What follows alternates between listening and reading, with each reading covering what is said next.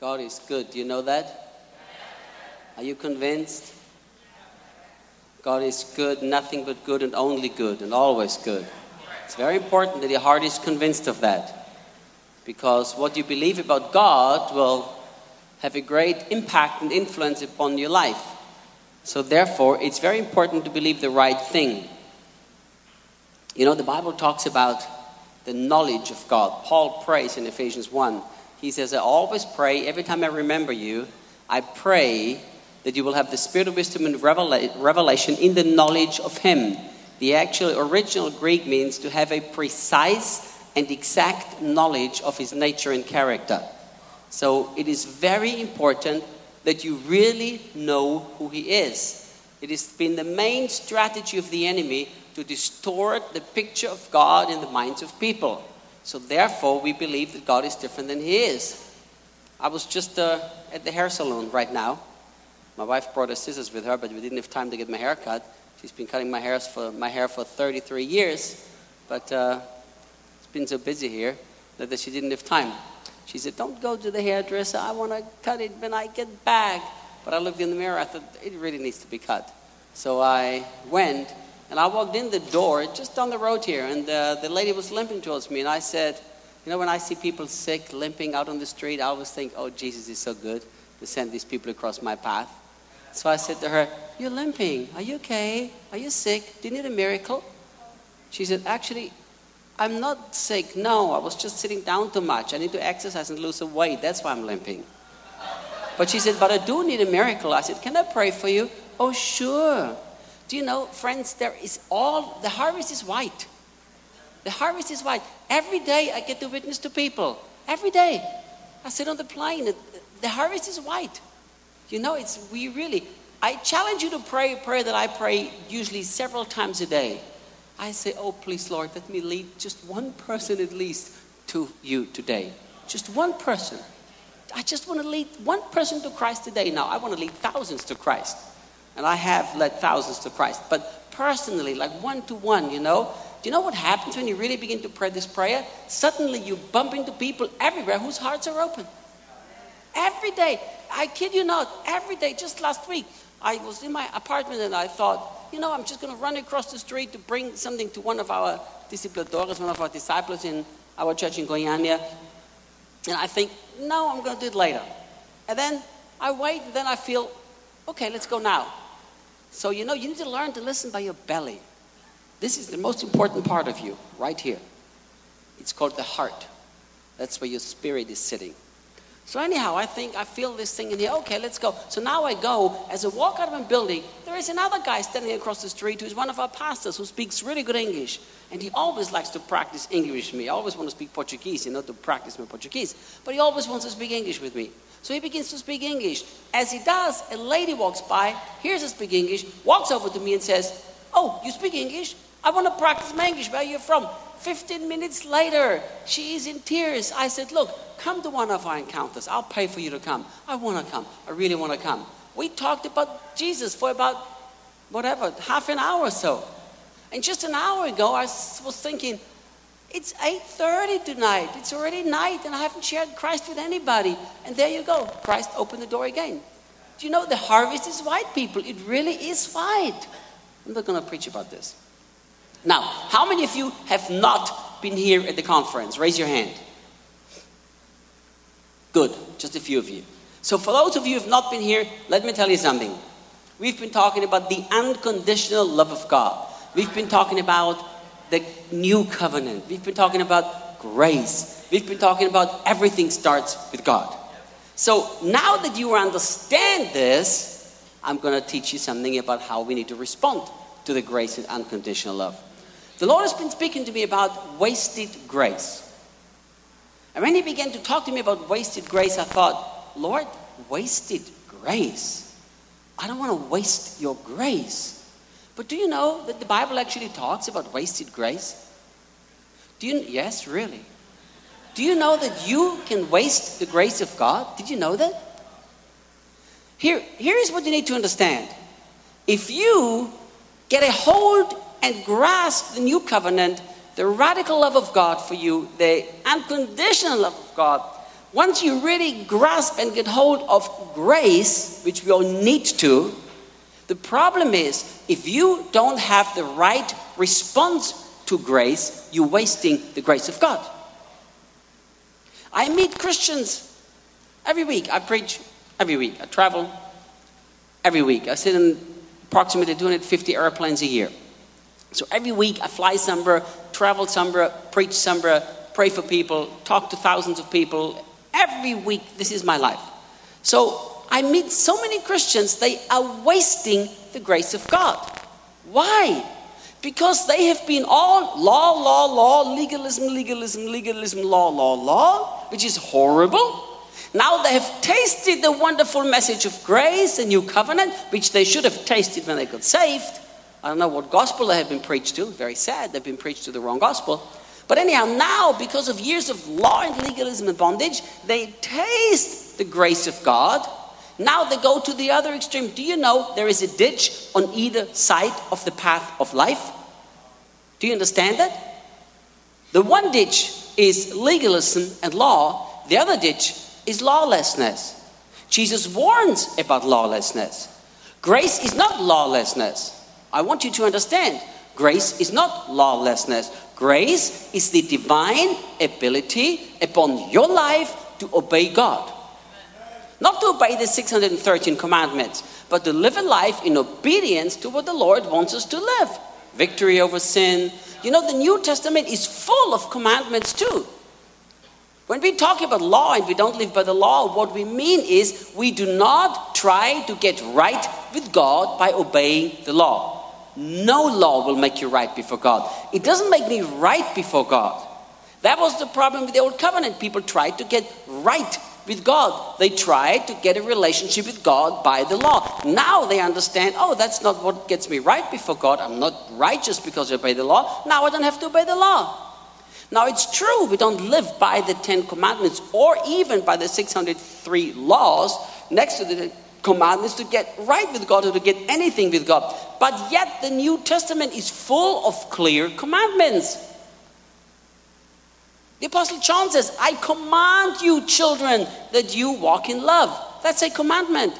I give you a new commandment that you love one another. When it says love one another, it actually talks about this. You, need, you can read my book, uh, Walking in Perfect Love. God challenged me in this. Do you know if you are not willing to die for me or any other brother in the world, that you are a liar if you say you love God? Did you know that? You didn't know that? Well, I don't have time. My goodness, this time is running. I want to preach something else. But anyhow, let me just share share very quickly.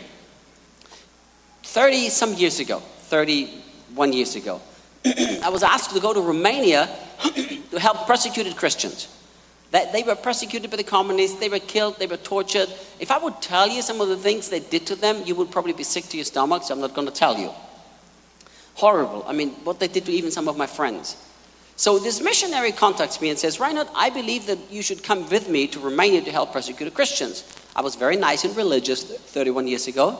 So I said, let me go and fast and pray about it. So I went up on a mountain hut where there was nothing, no power, no electricity, just a mountain hut and me. And I said, I'm going to fast and pray for three days. Now, I went there having already made the decision I'm not going to Romania. The year after I got married, I knew if the communists catch me, I'm going to be tortured. Possibly I will be killed in a communist prison. I will never marry my beautiful wife. I knew what would happen to me because I did it to the Christians all the time. So I went to fast and pray to ask if God wanted me to go, but in my heart I already said I'm not going. So I went to the mountain, and I was up there on this mountain hut, and I was saying, Lord, I love you. Lord, I love you. Just praising the Lord. And the Lord said to me, Stop lying to me. I said, No, Lord, I really love you. He said, Stop lying to me. I said, Lord, I really do love you. He said, 1 John 4.20. So I opened my Bible to 1 John 4.20. Sorry, guys, I didn't give you any of these Bible verses. I'm probably one of the worst preachers that you ever have here in this place. Because I text them all the Bible verses that they get ready for me to use, and then I quote a million Bible verses that are not in the notes that I gave them. I do apologize, guys, please. Just be kind with me, okay? I'm kind with you too. Thank you. So, anyhow, The Lord said 1 John 4.20, so I open my Bible to 1 John 4.20, which says this, He who says he loves God but does not love his brother is a liar. Because how can you love God who you do not see if you do not love your brother whom you do see? Now I was like a little, oh my God. And the Lord said 1 John 3.16, which he quoted. This is love that you lay down, that He's laid down His life for us, and we also need to lay down our life for our brothers. That's a commandment, friends. And the Lord said to me, You're not willing to die in a Romanian prison for your brothers, therefore you don't love your brothers. And you do not love me either. Because if you love me, you love your brothers, therefore you're lying to me. You know what I did? Collapsed on the floor, cried, wept, sobbed, got up, left the mountain hut, and went to Romania. And sure enough, the communists were waiting for me at the border because my Christian brothers betrayed me. American Christian brothers, when they had a day before, they were caught and they told them that we are coming the next day. So there they were waiting at the border for us. The rest of the story is in my book out there called Communists in the Mirror. I didn't make a promotion for my book. Sorry, I didn't. Sorry if that came across that way. I really didn't mean to do that, really. But I'm just trying to tell you grace needs to have a response. If not, it is wasted. 1 Corinthians 15, verse 10 says this that one I gave you. 1 Corinthians 15, verse 10 says this Paul says, I have worked hard to look, but by the grace of God I am what I am. And his grace towards me was not in vain. The scripture here, this verse, not in, in vain, it literally means it was not wasted. It was not void. It was not made for nothing. On the contrary, I worked harder than any of them, though it was not I, but the grace of God that is with me. So the Apostle Paul said, Listen, the grace of God was not wasted in my life. It was not wasted because I worked harder than all of them. In other words, he said, If I would have the attitude, oh, well, I'm under grace, life is cool. Don't need to pray, don't need to evangelize, don't need to preach, don't need to study the Bible. No, it's, it's all good. I'm under grace. I'm under grace. Then the grace of God would have been in vain. Why? I don't like it. I really don't like it. When preachers preach, grace means God's unmerited favor. Grace means God's unmerited favor. Grace means God's unmerited favor. I don't like it. You know why I don't like it? Because it's not true. Do a little research in the Bible. Grace does not mean it's God's unmerited favor. In the Greek, the words have many different meanings depending on the context. I have a friend who speaks 22 languages. He's been a friend of mine for 30 years almost, not quite, 25 years. He was a leader in my church in Austria. Why does he speak 22 languages? Because he's a professor and doctor of Hebrew and Greek. His job has been for 30 years to translate Bibles from the original languages into the many different languages of the world. So I asked him just last two months ago, I was with him. I said, Jim, which is the best English version? I use the New King James. Do you like that? He said, Why would I write an English He's American. He said, Why would I read an English Bible? I read my Bible in Hebrew and Greek. It's like, why would I do that? I said, Thanks, Jim. Really helpful. Thank you. So anytime I need anything, I ask Jim, Hey, Jim, come on, help me out here. What's the real meaning of this? So, what I want you to understand one of the meanings of grace is God's unmerited favor. That's not the meaning. So, when preacher says grace means this, it's not true. This is, I love you. I love you. He gave me 8 hours, 39 minutes, and 50. Oh, it's going up. I love you forever, Helio. You're my best friend. I have until tomorrow morning. Oh, you are so awesome. At nine o'clock, I need to be here to preach. So I can go all the way through till nine o'clock, then sit down, brush up, and come right back up here. Wouldn't have been the first time, don't you? Play the games with me. When I go to Poland every two months, I preach about eight hours every day for a couple of days. But anyhow, so one of the meanings of grace is God's unmerited favor, but that's only one of the meaning. Another meaning is the divine influence upon our heart that enables us to do what God wants us to do. That's another meaning. So if preachers say, hey guys, one of the meanings of grace is God's unmerited favor, that's wonderful. But many preachers say grace means. So many Christians have the idea the only thing that grace means is God's undeserved favor. No matter what I do, I always have His favor. This is true, friends, but that's only one of the meanings. Another facet of grace. Grace is so vast, so rich, so deep, so wonderful. Another facet is that God enables me by supernatural divine influence upon my heart, by this undeserved favor. He energizes me to do now what I need to do to live above the average, to have a victory over sin, to be the man that God wants me to be, to be the woman that God wants me to be, not to be bound in sin anymore, and all these things. You see, grace energizes me. Paul said the grace of God was not in vain towards me. In other words, I did not waste the grace of God, guys. I worked harder than all the others because I understood grace. Let me tell you something that, that is a concern of mine, okay? I hope you guys know my heart. But one of the concerns of mine that I have is this that if grace is not if grace is not really balanced is the wrong word because you don't need grace. You don't need to balance grace because grace is not unbalanced. But if grace is not really understood in its fullness then we're going to waste grace. Because if we think grace is just god's favor what's going to happen? We go to the other side of the path and fall into the other ditch. Suddenly, we think grace is a license to live however we want to. But that's not grace. That's the other side of the ditch. And I don't want to fall either in that ditch or on the other ditch. I want to walk on the path of life, right down the middle. So here is what you need to understand.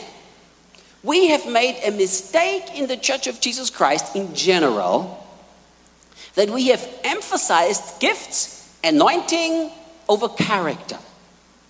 That's a terrible mistake we've made. Terrible mistake we have made. Now, gifts and anointing are important. They need to be emphasized. Very clear.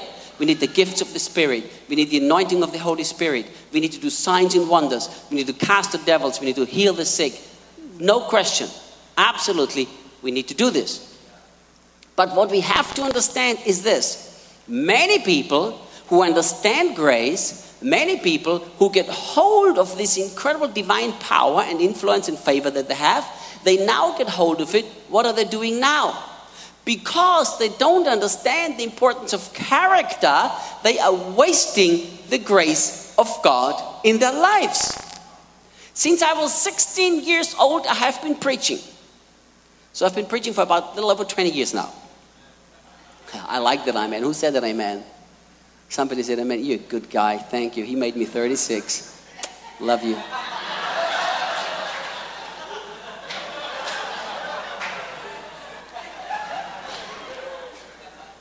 These are the amens I like.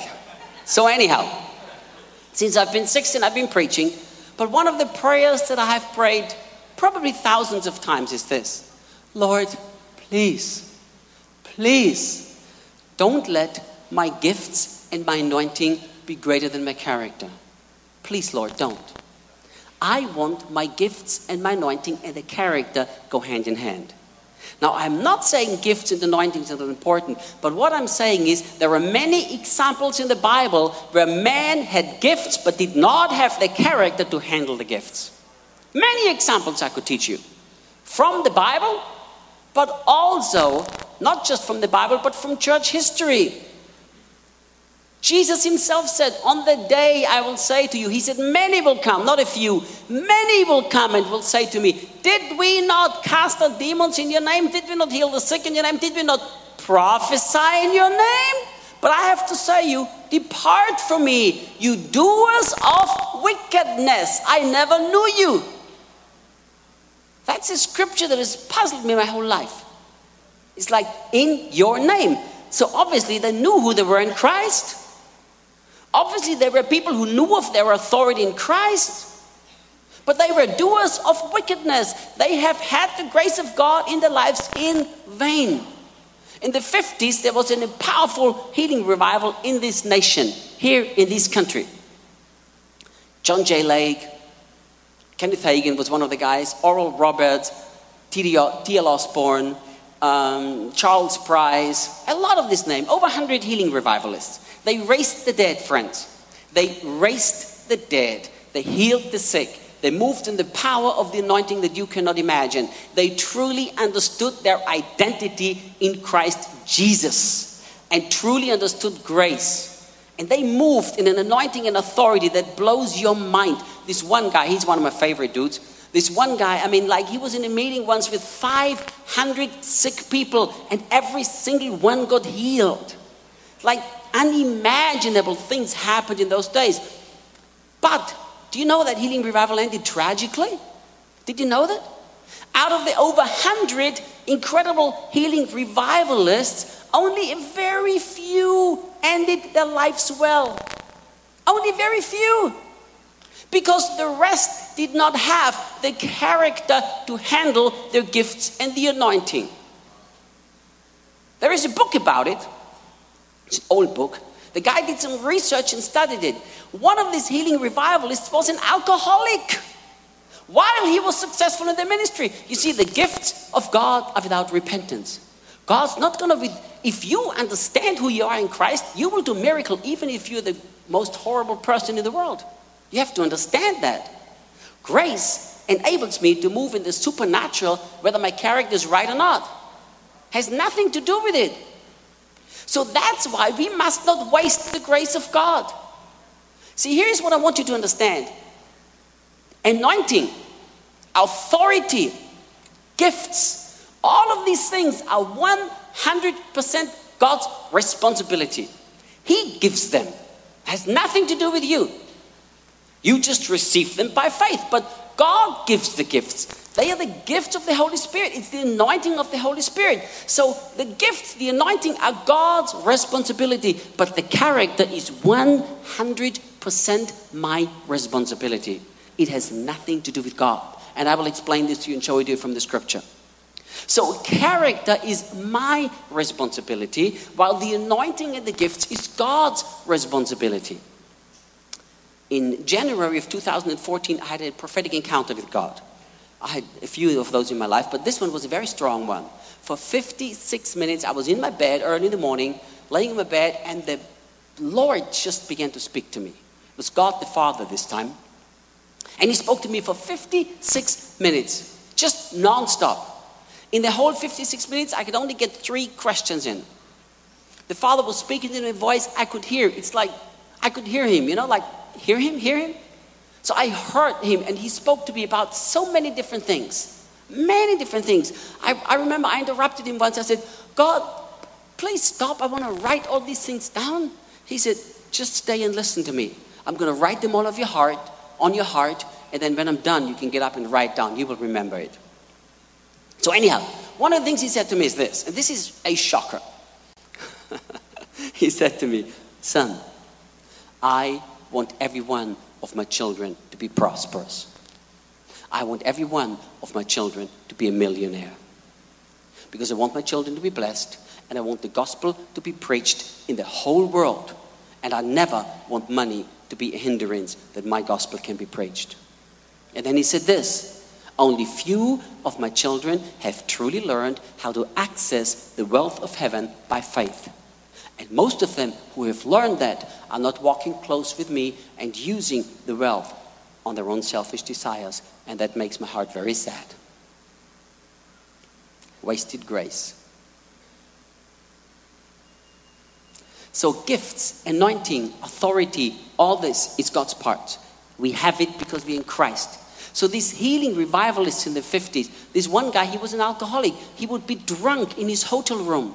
He went to this revival meeting with thousands of people. He went to the meeting. He was drunk. They picked him up at the hotel, drunk. The moment he got on stage under the anointing of the Holy Spirit, he preached the most powerful message, completely sober. Sober. People got healed. People got saved. The power of God moved. He went back to this hotel and carried on being drunk. After one of the healing revival meetings, he died of alcohol poisoning in his hotel room. Another one had an affair and lived in adultery the whole time while God used him powerfully. Another one stole money from the church and kept stealing it while he was used powerfully by God. Don't be blinded and fooled by gifts and anointing, friends. Don't be. We chase the gifts, you know? If somebody moves in some kind of anointing, we chase these people. We must not do this. We don't need to chase anybody. Christ in us, the hope of glory. We are all equal. In the church, there is no positional thinking. That's something that came in 300 after Christ. That clericalism was never in the heart of God. Apostle, prophets, evangelists, pastor, teachers are functions, not position. I don't have a position in the church. I'm equal with you. You are my brother. You are my sister. I'm not above you. I'm not more important than you. The Bible says the one who have least honor, we give more honor. The weakest, we give more honor. So this positional thinking is not the heart of God.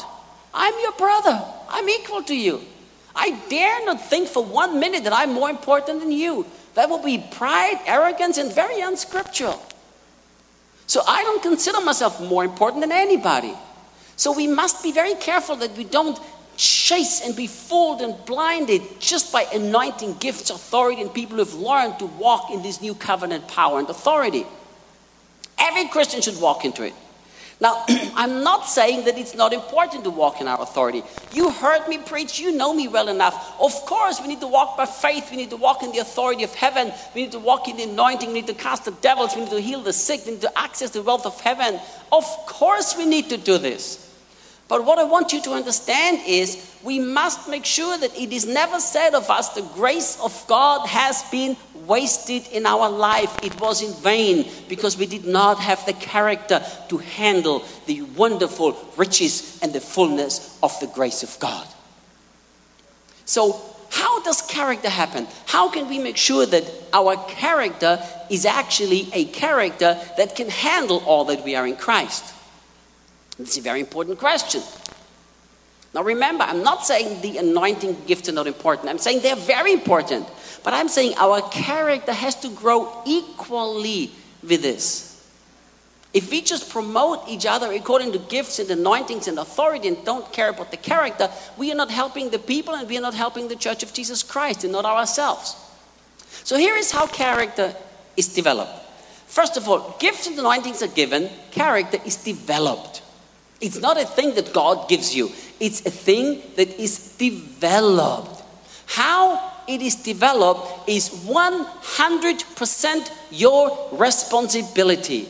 That has nothing to do with grace, it has nothing to do with who you are in Christ. Who you are in Christ is not your character. You are a new creation because you are in Christ Jesus. That's your position. But now you walk that out. That's your character. So, how is character developed? Character is developed by your attitude.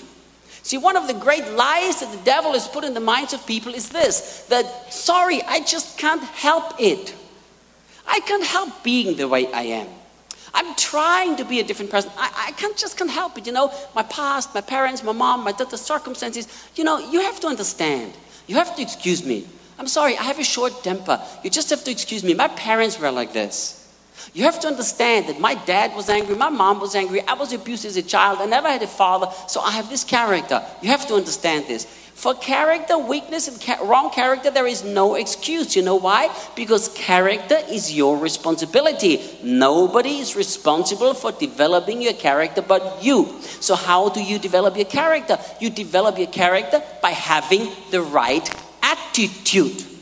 Having the right attitude is a choice. It's a simple choice that you make, and it's a choice that you can make. You have been enabled by God to make the choice. God gave us free will. Nobody can make the choices for you.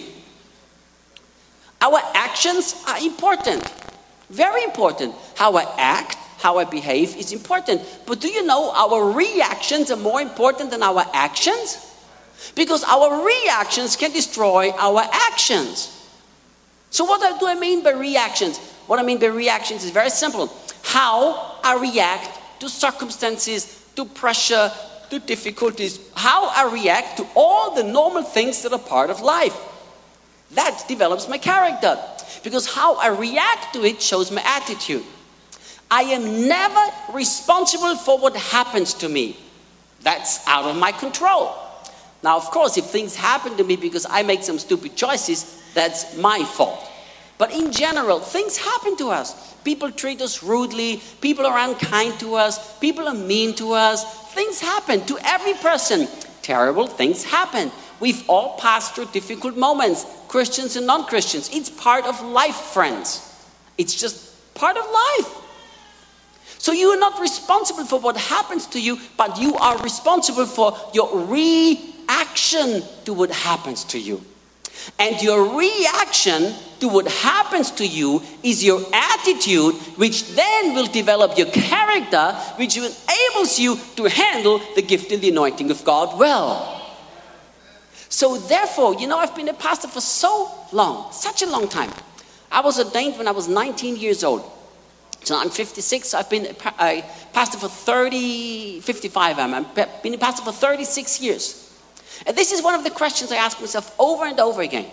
When I was a local pastor, I watched people getting saved. Same background, kind of same family background, same mess, same everything. Very similar circumstances. One becomes an incredible man or woman of God very quickly, matures very fast. The other one has been a Christian for 10 years and still hasn't matured. And this has puzzled me. It has puzzled me because I've been a new covenant grace faith preacher for pretty much my whole life. Pretty much. So this puzzled me. Lord, how come they have the same message, they hear the same words, they hear the same revelations? How come that one develops such incredible maturity in a quick, short time and the other one doesn't? Maturity as a Christian has nothing to do with time, friends. It is not a matter of time. You can be a Christian for 20 years and be totally immature as far as your character is concerned. And suddenly I began to pray and study and seek the Lord. And this is what I found out. It's so clear.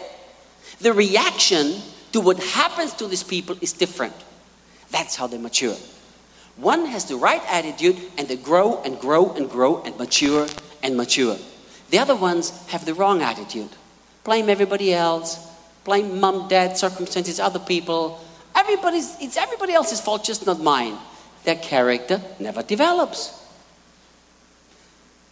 What you need to understand is this whatever happens to you, if you have the right attitude to what happens in your life, it will develop your character. Every time, every time you pass something difficult, every time you pass through something hard and difficult, and you have the right attitude, your character is developed. Every time. So if you have a right character, which is your responsibility because you choose which attitude you have towards circumstances, then what's going to happen is then suddenly your reaction is different to other people. Now your character is being developed. Now you can handle all the gifts of God, the anointing of God, the power of God, the new covenant stuff, because you have now the character to handle these things. And that is so important. For me, it is my character is so important. I said to the Lord so many times, Lord, everybody knows me for prophesying and healing the sick and the miracles. I don't want to be known for this stuff. I want to be known for a man who loves everybody, even his enemy. I want to be known, Reinhard loves you no matter what you do. He just loves people because that's character. I don't want to, I don't want to be known for my gifts. God gave them to me. There's nothing like, you know, oh wow, you prophesied such powerful prophecy. Well, what did I do? I opened my mouth and the Spirit of God spoke through me. It's like, what's that got to do with me? Nothing. What is my responsibility is my character. So let's look at the scriptures because the only example that we can take is the example of Jesus Christ Himself. Paul said, Follow me as I follow Christ. You know, we believe in discipleship in Videira. I do too.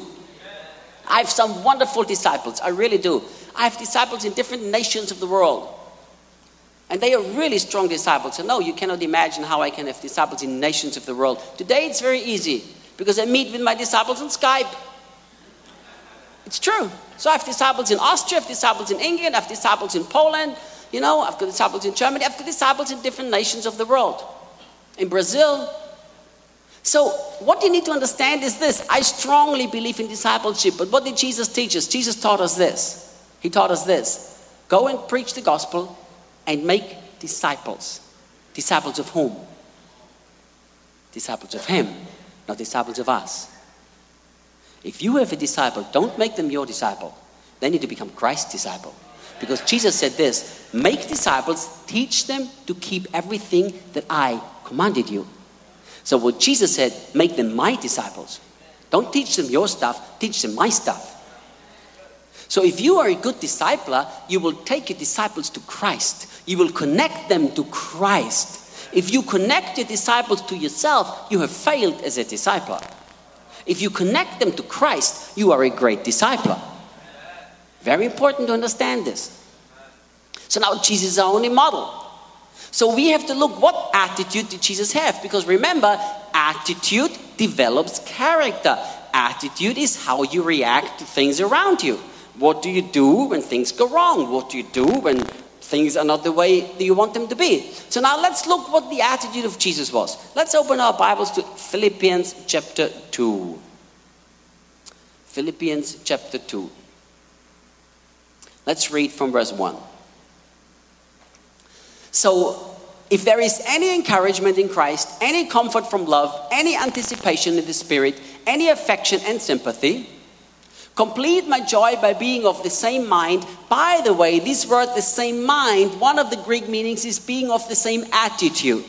That's one of the meanings. Being of the same attitude, having the same love, and being in full accord and of one mind. Do nothing from rivalry or conceit, but in humility count others more significant than yourselves. Let each of you look not only to his own interests, but also to the interests of others. Having this mind, attitude, having this attitude among yourself, which is yours in Christ Jesus. Who though, who though he was in the form of God, did not count equality with God a thing to be grasped but made himself nothing, taking the form of a servant, being born in the likeness of man.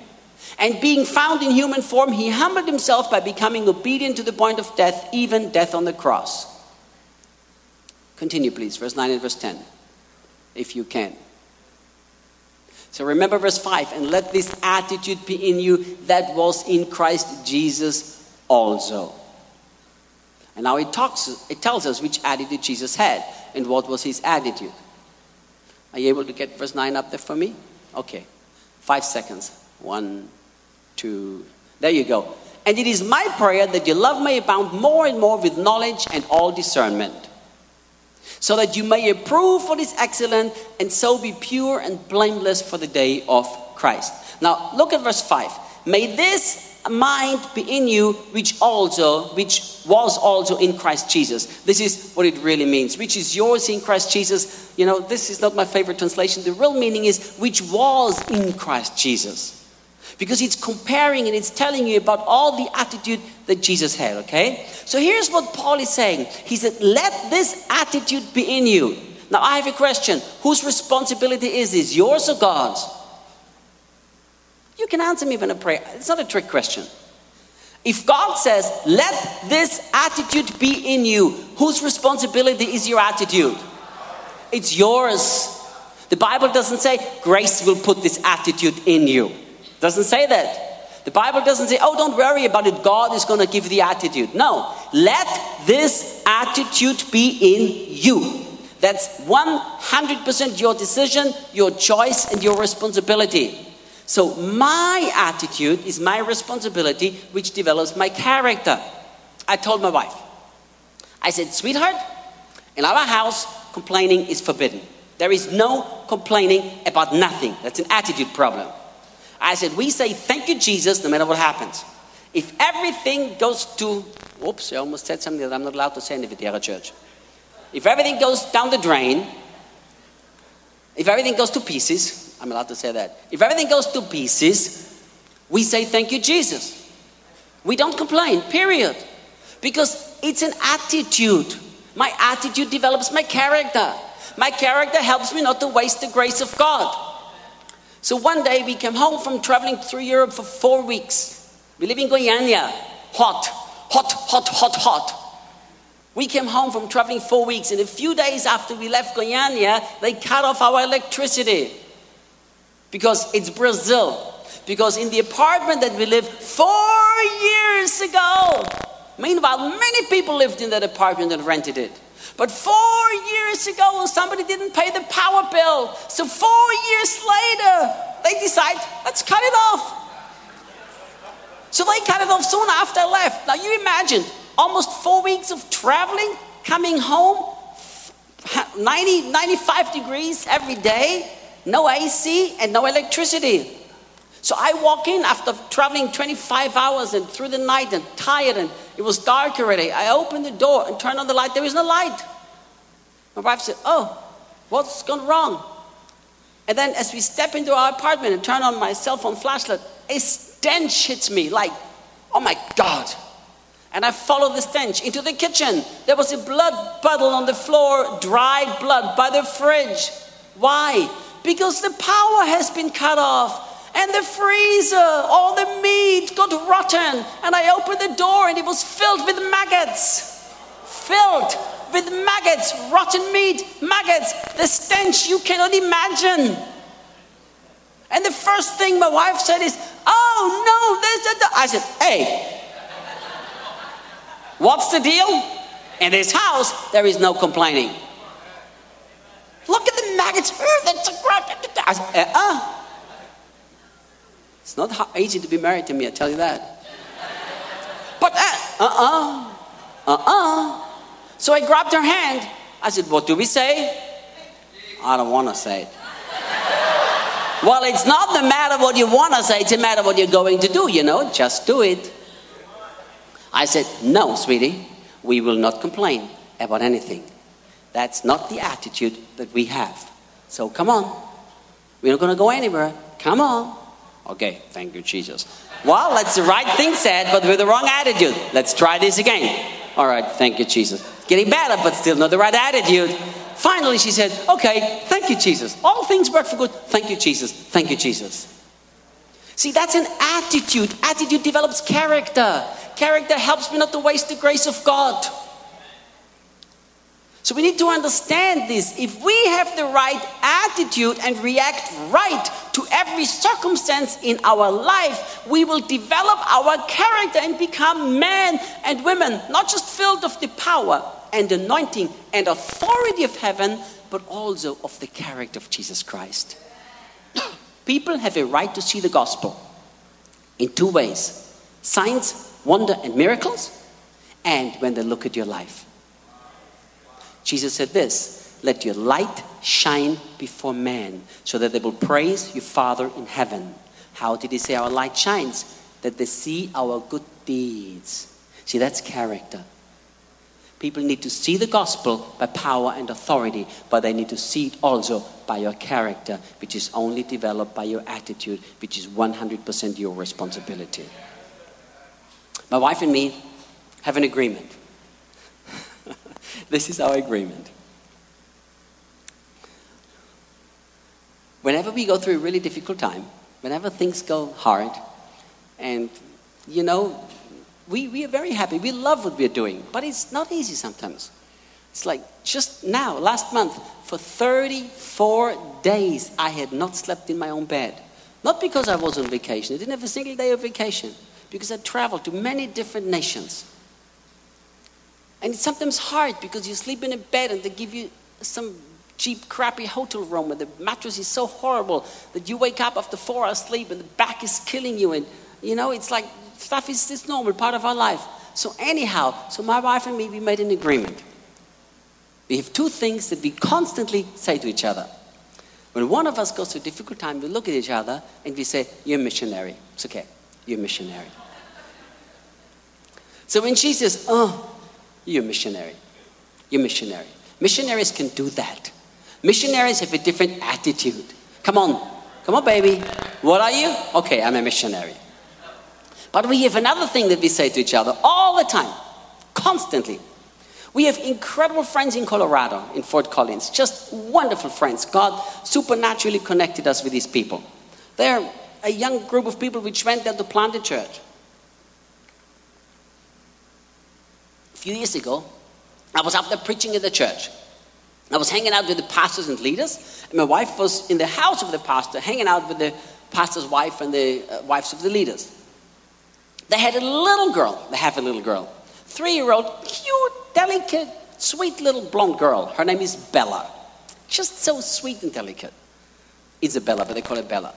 So Debbie was playing with Bella. Debbie was sitting on the floor. Bella was sitting across from her. Bella was throwing a ball at Debbie. Debbie caught the ball and threw the ball back to Bella. It was just one of those light plastic balls, you know. Bella tried to catch the ball but missed the ball, and the ball hit her in the face. Bella immediately said, I fine. I fine. Bella threw the ball back to Debbie, and the ball touched Debbie's face. And Bella immediately said, You fine. You fine. When Debbie came home in the evening and told me that, I said, Baby, that's it. That's exactly it. This is one of the most profound sermons I've had in my entire life. I said, This will be part of our life from today on. I said, From today on, two things we will say to each other whenever we go through a difficult time. You missionary, you fine. You fine. We have said to each other thousands of times, You fine. Thousands of times. Something happens terrible, and one of us just thinks for a split second, mm, I don't like this. The other one immediately says, You fine. You fine. You missionary. You fine. Look to the person next to you and say, You fine. You missionary. And now say, I fine. I'm missionary. You know that you are a missionary? Did you know that? The Bible says we are ambassadors for Christ. That's the definition of a missionary. That's not the pastors. Every Christian is an ambassador for Christ, which means every Christian is a missionary. So every Christian needs to be fine. It doesn't mean we don't pass through difficult times. It means we have the attitude, I find. I'm missionary, I find. You know, Paul learned the secret in Philippians chapter 4, verse 13. I didn't give them this verse either, so don't worry, I'll just quote it. Paul says, I can do all things through Christ who strengthens me. People have quoted this verse a million times out of context.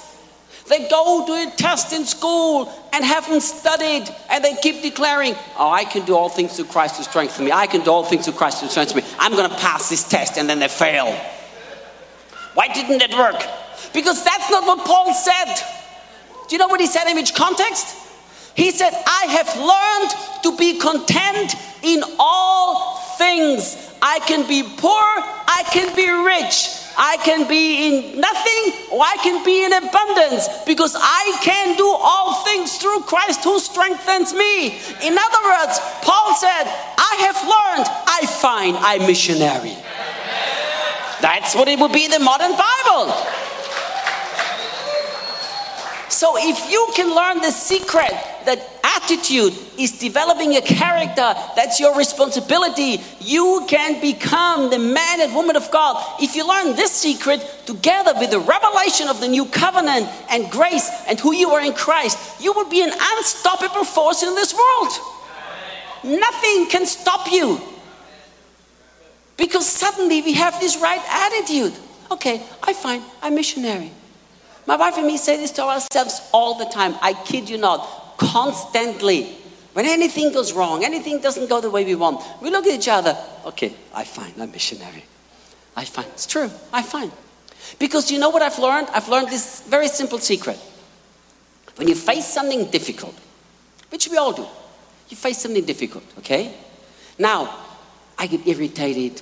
I get upset. I don't like it my flesh doesn't like these things because it wants to be selfish and blah, blah, blah, blah, blah, blah. You know, I've traveled the world, I've talked to thousands and tens of thousands of people personally. I've not yet met one selfish, happy, satisfied person. Not one. Did you know that? I deliberately keep trying to find them. I couldn't find one yet. I've never found one person that is self centered and truly happy. Never. The self centered people are the most miserable people that I encounter. Do you know who the happiest people are? Who've surrendered the self. You know, we surrender our money, we surrender our job, we surrender our dreams, we surrender our hope, and we keep sitting on the throne. How stupid is that? Kick yourself off the throne, put Christ there, and you don't have to surrender anything else. It's like, it's that simple. It's that simple. If you are off the throne, so is your money, so is everything else. The root of all the problem is self centeredness. You know, like this is the root of all the things that we encounter in our life that cause us so many difficulties. Because I don't have my way. I don't. I don't like this. I don't like this. I don't like this. That's attitude. Just get yourself off the throne. Place Christ on the throne. You are valuable in Him. You're loved in Him. You're worth in Him. Get Him on the throne. Remember, you're not created for yourself, you're created for Him. And once you begin to live like this, life will make sense. It will be wonderful. So let's have the right attitude towards all circumstances. Let's quickly look at the attitude that Jesus had because verse 5 in Philippians 2 says, Let this mind, let this attitude be in you that was in Christ Jesus also. So you need to make the choice tonight to have the same attitude that Christ had. So let's look at his attitude. Verse 6. He who being in the form of God did not consider it robbery to be equal with God. So, the first attitude that he had, he did not fight for possession.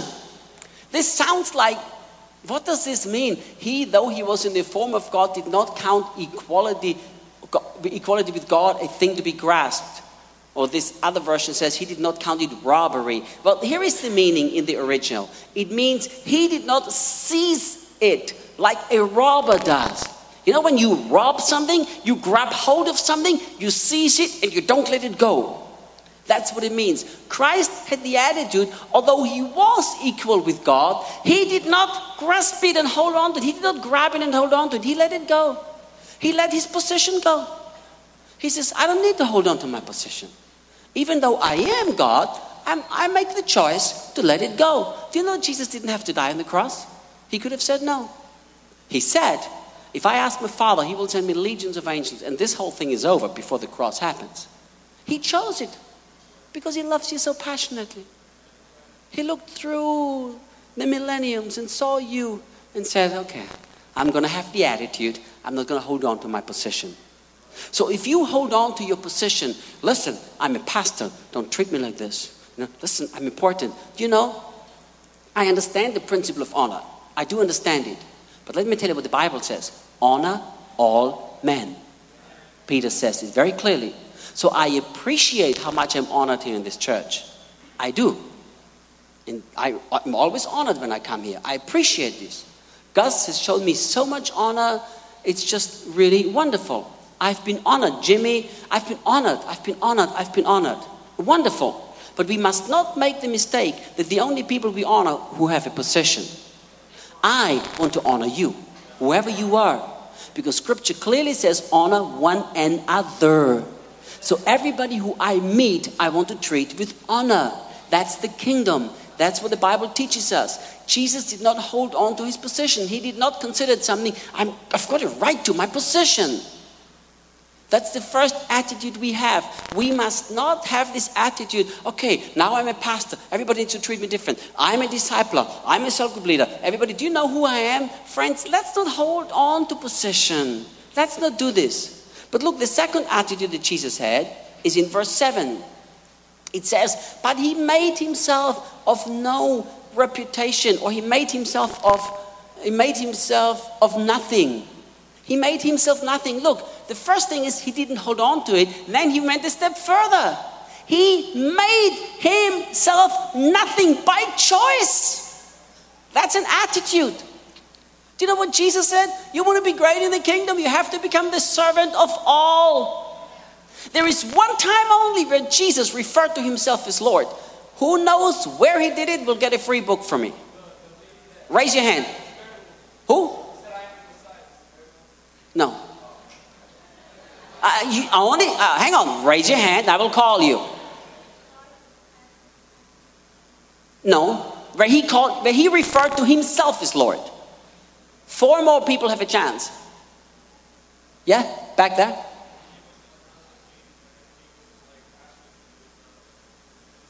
No. You? No? No? You? Speak louder. No. Okay, one last one. You.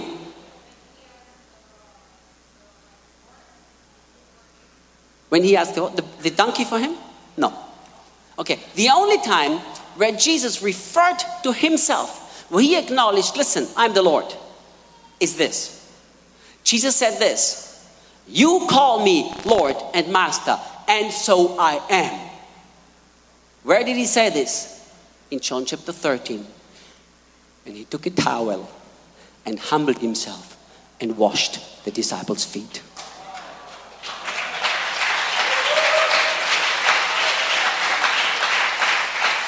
When Peter said, You're not going to do this to me, and he said, Yes, I will.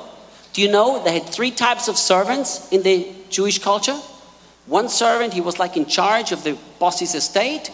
The other servant, he was cooking the food and serving it. And there was a third type of servant. He was washing the feet of the people. They walked without shoes or sandals on the dusty roads. Their feet were filthy when they entered the house. And they had this low class of servants. This servant was never allowed to serve at the table because he had the dirtiest of all the dirtiest jobs. That's the only thing he was allowed to do. That's why when Jesus girded himself with a towel and washed the feet, Peter said, No way. You're not, no, you're not going to make yourself that low to me. And Jesus said, You call me Lord and Master, and so I am. And then he said, You do the same to each other. You see, Matthew 20, 28 says this The Son of Man did not come to serve, to be served, but to be a servant. So the attitude that Jesus had is to be a servant. That was the attitude. I tell you what, at this conference, I have seen some of you people with such a wonderful servant attitude. Wonderful servant attitude.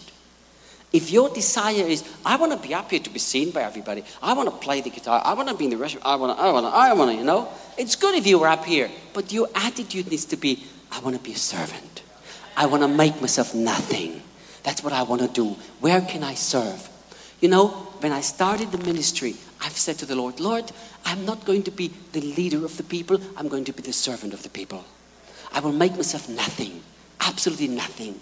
I will absolutely have the attitude that Christ had, and I will do everything to be a servant of everybody. That was the attitude that Christ had. So, if you truly want to have the attitude of Christ, remember, attitude develops character, then make yourself nothing. Because in the kingdom, the way up is down. That's how it is. You humble yourself, He exalts you. You exalt yourself, you're going to fall off your throne and hurt yourself. And if you have the wrong theology, you think God kicked you off. God doesn't do that. He doesn't do that. We hurt ourselves by our wrong attitudes. So make yourself nothing. Just say, Jesus, I know who I am in Christ. Do you know, I have no doubt who I am in Christ. I know. I'm loved, I'm perfect, I'm just like Jesus before God. before God, I'm equal to Jesus. I know who I am in Christ. I have no doubt.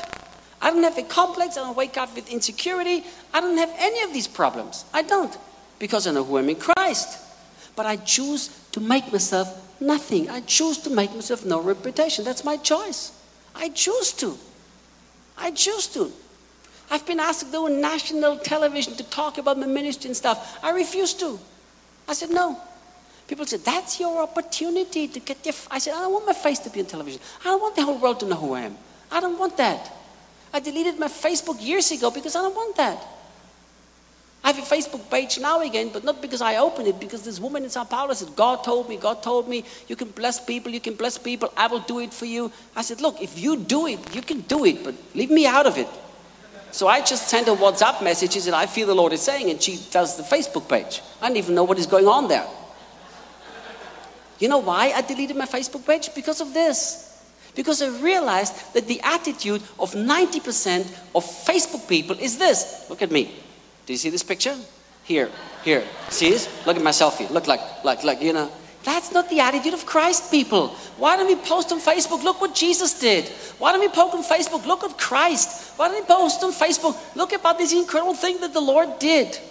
Why do we have such an urge to show the whole world who we are? It's attitude. Attitude develops character. Maybe I'm stepping on some toes here, but it's going to be good if it Your toes are stepped on if they need to. Remember, Christ is our model. He made himself nothing. He humbled himself. He didn't hold on to his position. Because of this attitude, of course, he had the character. You know, we talk about we want to show the character of Christ. You really want to show the character of Christ? The character of Christ is by developed by your attitude. You know, there's this wrong, this terrible theology. It's like this really theology, you know, like God is humbling you and God is sending you in the wilderness until your character is developed. I know we've all preached it. I know. But let me tell you my understanding. In the new covenant, God doesn't send anybody into the wilderness. He did in the old covenant. In the new covenant, you leave Egypt and go straight into the promised land. Well, but the way to the promised land is through the wilderness. Sure, but Christ went to the wilderness for me. 40 days, 40 nights, being tested, being templed, being tested and being tempted. Now I can go to the promised land. But Reinhard, that's too simple. Isn't that wonderful? That's what the gospel means. Too good to be true, too good to be true news. So my God is not sending me in the wilderness to develop my character. Of course, that's the old covenant. It, we, I know all the stories and examples. I've preached them myself long, long, long time ago. I understand this. But character in the New Testament is developed by your attitude, which is your responsibility. God is not going to do it. Why would God do it? Just think. God knows you react wrong in the difficult circumstances, so He sends you through the difficult circumstances 15 times, and all you come is bitter instead of better, and He knows that because He's God and He keeps doing that? Really? You really believe that? Well, He just keeps sending me the wilderness until I learn a lesson. He knows He'll never learn it, but He keeps sending me anyhow. Really? No, we send ourselves in the wilderness by our wrong decisions. God doesn't. This man in Poland came to me and said, Pastor, pray for me, pray for me, pray for me. I said, Sure, what's your problem? He said, God has convicted me of my pride. Please pray for me. I want God to humble me. I said, Sorry, not praying. But he said, But God showed me my pride. I really want him to humble me. I said, Sorry, not praying. So he got mad at me. I said, Why is he mad at me? He said, Because I want you to pray that God will humble me. I said, No, the scripture said, Humble yourself. James chapter 4 so clearly. Humble yourself under the mighty hand of God. I said, I'm not going to ask God to do something to you that you were supposed to do. It's like, why? I don't like to confuse God. Like God humble him. Well, I wrote in the Bible. No, God humble him. But I wrote in the Bible. Well, I don't I know what you wrote, but I don't care about it. Humble him anyhow. But I wrote, you confuse me. Why should I do this? So I said, look, I'm not going to pray for you. To humble yourself is your choice, it's an attitude. You do it. If you don't want to humble yourself, God's not going to humble you. So, anyhow, three, four months later, I was back at the same place and he came to me. He said, You know, I was so mad at you. He said, I'm sorry. God really showed me. It was so right. Now that I humbled myself, my life changed. Friends, here's what I learned this attitude. If you go through something really difficult in your life, now you have this bad attitude, you know, like, I don't like my circumstances, you complain, da, da, da, I like the circumstances, I complain, I uh, fuss about it, I want things to change, I don't like the pastor treated me wrong, the disciple treated me wrong, the leader treated me wrong, my father treated me wrong, everybody treated me wrong, just I'm right, you know, this attitude. You know what I learned in my life? Things are very hard because of your attitude. The moment you change your attitude, it's not even hard anymore. It's like, for instance, your pastor asks you, you know what, during the conference, I want you to be out there with the kids. No, I don't want to be with the kids. I want to hear Pastor Reinhard preach. No, I really want you to be out there. No, I don't want to. In the end, you have no choice.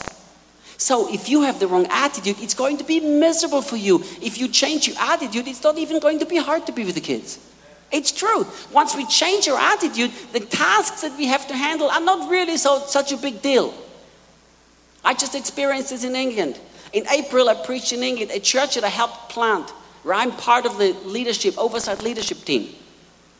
And I got there in April, and one of the leader's wife, her sister in law is the main pastor's wife. And on Saturday night, her sister in law called her and said, Please, Candy, tomorrow night you have to do the kids' ministry for me. And Candy, she's got four kids herself, four boys, little boys. She said, Amanda, I don't want to do it. I have done it more this year than anybody else in my church, in our church. More than anybody else. I've always jumped in for anybody. I've been looking forward for months to listen to Reinhard preach. He preaches one meeting only on Sunday morning, and I've been so looking forward. Amanda said, Look, you have to do it. My little boy is sick. He's got a fever. I can't take him to church. I've got nobody who looks after him. I've got to stay home. You've got to do it. But I don't want to do it. Look, I really don't have an option. Candy, you've got to do it. It's okay. She did it. So she walked on Sunday morning into the kids' meeting with this attitude oh, I don't want to do it. I don't want to do it, but I have to do it, you know. I just have to do it because she asked me to do it. I don't have to do it. And the Lord said to her, Who are you doing it for? Are you doing it for Amanda or are you doing it for me? And she said, Lord, I'm so sorry. I'm doing it for Amanda. I'm sorry. And the Lord said, Didn't I write in the Bible, do everything that you do unto me? So why are you doing it for Amanda when you're supposed to do it for me? And she said, Lord, I'm sorry. I'm really sorry. She changed her attitude. She told me that herself. She changed her attitude, and they had the most powerful kids' meeting. The presence of God was manifest. The kids were touched and changed. She was full of joy. It was an amazing meeting. And many times we miss an amazing opportunity simply because of a bad attitude. If we change our attitude and say, Look, I'm the servant, I choose to be the servant. I choose to make myself nothing. I know who I am in Christ. So now I choose to make myself nothing because I already know who I am. I don't need to hold on to my position. And once we change that attitude, you know what's going to happen? Things become so much easier than they used to be. Now, the third part of the attitude, of course, he made himself nothing. Verse 7 again says, He took the form of a bondservant. I'm going to wrap up here because you guys have been very, very patient. Tomorrow morning is a 9 o'clock meeting. So he took the form, form of a bond servant. Verse 8 He, being found in the appearance of a man, he humbled himself and became obedient even to the point of death. So the other attitude that Christ had is Christ chose, he chose to be obedient. You know, he didn't have to do this. He said, I choose, Father, your will be done, not mine. So he had the attitude he didn't grab for position. He had the attitude he chose not just grab onto the position, but he chose to just make himself nothing. He had the attitude to be a servant, be the servant of all. I choose to be a servant. And then he had the attitude to be obedient. Lord, I will be obedient. Do you know that obedience releases the miracle many times? I cannot tell you, the Lord taught me this in a way that was so ridiculously crazy. You know, we all want to see the miracles, but we are very. Here is, here is the deal every Christian wants to walk on water, but nobody wants to leave the security of the boat. That's the real deal. It's like, Lord, if you turn the water solid, I'm going to leave the boat. The Lord says, Sorry, that's not how the kingdom works. The kingdom works, you leave all the security, you risk, risk drowning, and then by faith step out of the boat and then the water will carry you. I remember a little meeting that I preached years ago in uh, uh, Spokane, Washington, at a friend of mine's church. And uh, a pastor friend of mine had a word of knowledge that there are some people here who God wants to heal their legs. So three people come to the front. One of them comes limping, I mean, literally limping, I mean, like this, you know, really limping to the front. So I said to my pastor friend, You pray for this first one here. I start to pray for this one. So I lay my hands on this dude. He looks like a bum from the street, you know, dirty clothes, dirty pants, smelly, stinky, like yucky. Anyhow, I lay my hands on him, and the Lord says to me, Kneel down and kiss his foot. And I go like, No. I look at all the people, and here are my thoughts. They will all think I'm stupid. I look at my wife and I think, she already knows I'm stupid. so I said, okay, I'll do it. Whatever. If I missed the Lord and heard wrong, what the heck? Let's make myself look stupid. So I quickly kneel down, kiss the guy's dirty foot, and get up again. Very quickly, like up. I obeyed, I obeyed, I obeyed. I have the right attitude, you know. Look at me. The Lord said, do it again. So I do it again, very quickly again. The Lord said, Do it again. Now, by now, I figured, you know what? He's probably going to keep saying this, so I might as well just take my time, you know? Like, I'm not going to do whatever, sit ups here or something. Like, might as well take your time. So I go down, I kneel down, I kiss his foot, I get up, and the Lord said, Tell him to walk because he's healed. I said, Really? So I said to the man, Walk. As I said to the man, Walk, he got up and he looked at me. First, he looked at me shocked because I never prayed, I never did anything, just kissed his dirty foot. I said, Walk. He looks at me and he goes, Okay. And he walks like this 100% healed, completely healed. Now, I'm driving home to the house where we stayed, and I said, Lord, you and me need to have a conversation. I need some explanation. How does kissing a dirty foot heal a leg? You know, the scripture's full of this. Jesus took a blind man, he said, Come here. Spits on the ground, puts all the mud in his eyes, and then he says, Go and wash yourself and he didn't get healed until he went and washed himself. How about the lepers? Jesus said, Go and show yourself to the priests. They were not allowed to come to the priests if they were full of leprosy, they had to be outside. Jesus did not say, You are healed, now go yourself, show it to your priest. That would have been the right process. Jesus said, While you were full of leprosy, go. As they obeyed, the miracle was released. And the entire Bible is full of stories where the miracle didn't happen until people obeyed. So I learned that. I believe in radical obedience. If you read it in the book, if it's there, don't discuss it, obey it. The Bible is not written for debate or for discussion, it's written for obedience. It's that simple. It's in there, do it. We have the grace, we have the divine empowerment. Your attitude is your choice. Be obedient, humble yourself, be the servant of all. And you know what will happen? The miracles will be released. Just recently, I was in Macapá in the north of Brazil, and I was sick as a dog because up there I drank water from the Amazon River, which you're not supposed to do, people told me. I'm very careless about things like these. So I got the most ridiculous, like three o'clock in the morning, I was up and I was sitting on the toilet from three o'clock till six o'clock in the morning. It's just running through me, you know, this diarrhea. And I think, Lord, I have to be in three meetings today. How am I going to do that? So I didn't eat and drink anything to make sure that nothing can run out of me, you know. But stuff is in your system. So I'm in the meeting and I preach and I'm standing up there preaching and I think, I better say amen quick before I crap myself. It's like, ooh, you know, because it happened before happened before, really happened before. You know? I said to my wife, I've got to stop prophesying. She said, You can't. Look at the people are waiting. She said, I said, I have to stop. She said, You can't. People are waiting. I said, No, you know I've got the rear. She said, That's okay. Just keep prophesying. I said, No, sweetie, I've got the rear. She said, Yeah, I know, but just keep prophesying. I said, No, you don't know. It's running down my leg. Well, she said, It's already running down your leg anyhow, so keep going. So this experience has been a long time ago. That was in November 99. Now this year in March, I'm back in Macapá and I have, you know, this terrible diarrhea again. I think, Lord, I'm in and run to the bathroom. And as I leave the building and run out back to the bathroom, there is a man sitting. He's crippled from an accident. He's, I mean, eh, crippled. He can't walk, you know, crippled from an car accident. And the Lord said to me, grab him by the hand, jerk him out of the seat, and tell him, in the name of Jesus, walk. And I said, Lord, I'm going to do that, but first I'm going to go to the bathroom. so I did, because I figured he can't run away anyhow. He's a cripple. Where is he going to go? So I go to the bathroom. I go to the bathroom. I come back and I walk, I walk up to the man. But you know, here's the deal. Oh, yeah, it's that easy.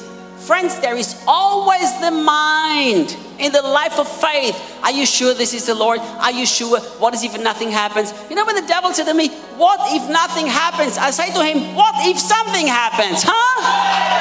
Huh? The devil will do everything to get us to find an excuse to be disobedient. Always. So I don't debate with this stuff. If God says it, I do it. That's it. It's like, okay. So I walk up to the guy, he was a big guy. I grab his hand and I chuck him out of the seat. And I said, In the name of Jesus, walk. And he chucks out of the seat and he runs from the very back. The building was longer than this. From the back, he runs to the front, all the way to the front. And he runs around, runs around, and rejoices, begins to dance, you know, begins to cry. What would have happened if I wouldn't have learned to live a life of obedience? What would have happened? So I wonder, myself, I wonder, how many miracles have we missed because we have not chosen to have the attitude of obedience? Remember, attitude develops your character. That's your responsibility. Let this mind be in you, which was in Christ Jesus. Let's have that attitude. So from the day on, here is the deal. You find you missionary. That's the deal. No other attitude is allowed. My friend, you are the pastor of the youth, right? Right? So here's the deal. This youth group, from the day on, they are all missionaries and they're all fine. If any member of your youth group ever complains to you about anything, just look them in the eye and say, You find your missionary. Change your attitude. Change your attitude. And as we change our attitude, our character develops. And what will happen? We will not waste the grace of God. And we will be men and women of God who can handle the anointing, who can handle the authority of heaven, who can handle all the gifts that God has for us because we have made the choice to develop our attitude by making the choice to have to develop our character by making the choice to having the right attitude. It's so simple and yet so profound. It's so easy and yet so powerful. It saddens my heart. You know, one of the greatest sadnesses I carry? Because I love people. I genuinely care for people. I do. I, I just love people. I just love people. One of my greatest sadnesses that I carry is to meet people who I can see their potential in God so clearly. It's like, oh, you know who you could be in God? Do you know what you could do for the kingdom? Do you know their life is wasted simply because of the wrong character which has been produced by the wrong attitude? And I think, if you could change your attitude, you would develop your character. You could do such incredible thing. You have wasted the 10 years of your life because of your character, which is because of your stupid attitude. Please just get it. Just get it. God is not going to send you in the wilderness because attitude is your responsibility. So He's not going to do it. If you walk through the wilderness, it's because you are walking through the wilderness for whatever reason. And we don't need to walk through the wilderness. As we walk through difficulties, we can use the difficulties to change our attitude. You have the right attitude, and our character changes. When we moved to Brazil, every week, Pastor Louisa said to me, Are you okay, Pastor Reinhard? I said, I'm fine. Are you okay? I'm fine. Are you okay with the culture? I'm fine. Are you okay with the heat? I'm fine. Are you okay? I'm fine. Every single week, I said, Pastor Lucia, I'm fine. He said, Do you need something? I said, No. Can I help you? No. Every week. So, you know, one day he asked me again. I said, Pastor Lucia, let me explain something to you. Yes, the culture in Brazil is different, completely different to my European culture. I'm European, not even American. I said, Yes, everything is different here. Everything is different. But let me explain something to you. I've learned when I was young that I am not going to complain and whine and cry to God to change my circumstances. I simply use my circumstances to change my character and become the man that God wants me to be. It's that simple, Pastor Luisio. You can relax. I will always be fine. So he doesn't ask me anymore, Are you fine? Because you know I'm always fine because I'm a missionary. It's an attitude. It really is that simple. It's an attitude. Do you know if we want to conquer our nations, if we think it's easy, it's not going to be easy. Whoever wants to live a godly life will suffer persecution. We will suffer persecution from many different sides. People will talk bad about us, people will fuss at us, people will resist us. Of course, it will happen. It's not like America's waiting. Oh, finally, Videira has arrived. Oh, I'm so excited that I can finally meet you and get saved, you know? Yes, lots of people will get saved, thousands and hundreds of thousands. I know there is a harvest, but I know there is resistance coming too. That's part of the package. So, what are we going to do when we face resistance? If you have the wrong attitude, you're not going to live your potential. But I want you to live your potential. I really do. I want every person in this room to reach their potential in God. Let's pray. Father in heaven, I thank you for these wonderful, precious people. Father, I thank you for these amazing young people. Lord, I thank you that they have learned who they are in Christ. I thank you that they're part of the eternal covenant of peace. I thank you, Father, that everyone is loved in you. I thank you that everyone is understanding more and more the true grace that we have from you. Father, I ask you, oh Father, I cry out to you. Please, I pray that by your help, by the help of the Holy Spirit, who is constantly active and working in us and who helps us to do the things we need to do. I pray, Father, that through the help of your Holy Spirit, that nobody in this room will waste the grace of God. I pray that it will not be said of a single young person here, oh, the grace of God has been in vain in their lives. Father, may it be said of everyone, oh, the grace of God was not in vain in us because we had the same attitude that was in Christ Jesus. Oh, Father, I pray that you will help every one of us. I pray that you keep speaking to us. I pray that you keep encouraging us. I pray that at night when we wake up, we will remember these words. I pray that you, precious Holy Spirit, you constantly keep encouraging us. You are the helper, you are the encourager. Holy Spirit, I pray, help us, encourage us, cheer us on to have the right attitude. I pray next time we face a difficult time that you will right there, Holy Spirit, and speaking to us. And you will say to us, Remember your attitude? Help us, Holy Spirit. Remind us, Holy Spirit, to live these things so that we can truly be the people who have the character to handle all the gifts and the anointing that belong to us. And I pray this, Father, because this is your desire for us, this is your will for us. So, Holy Spirit, we rely upon your help in the name of the precious Jesus, in whom we are perfect and have access to all the wealth of heaven. We pray this.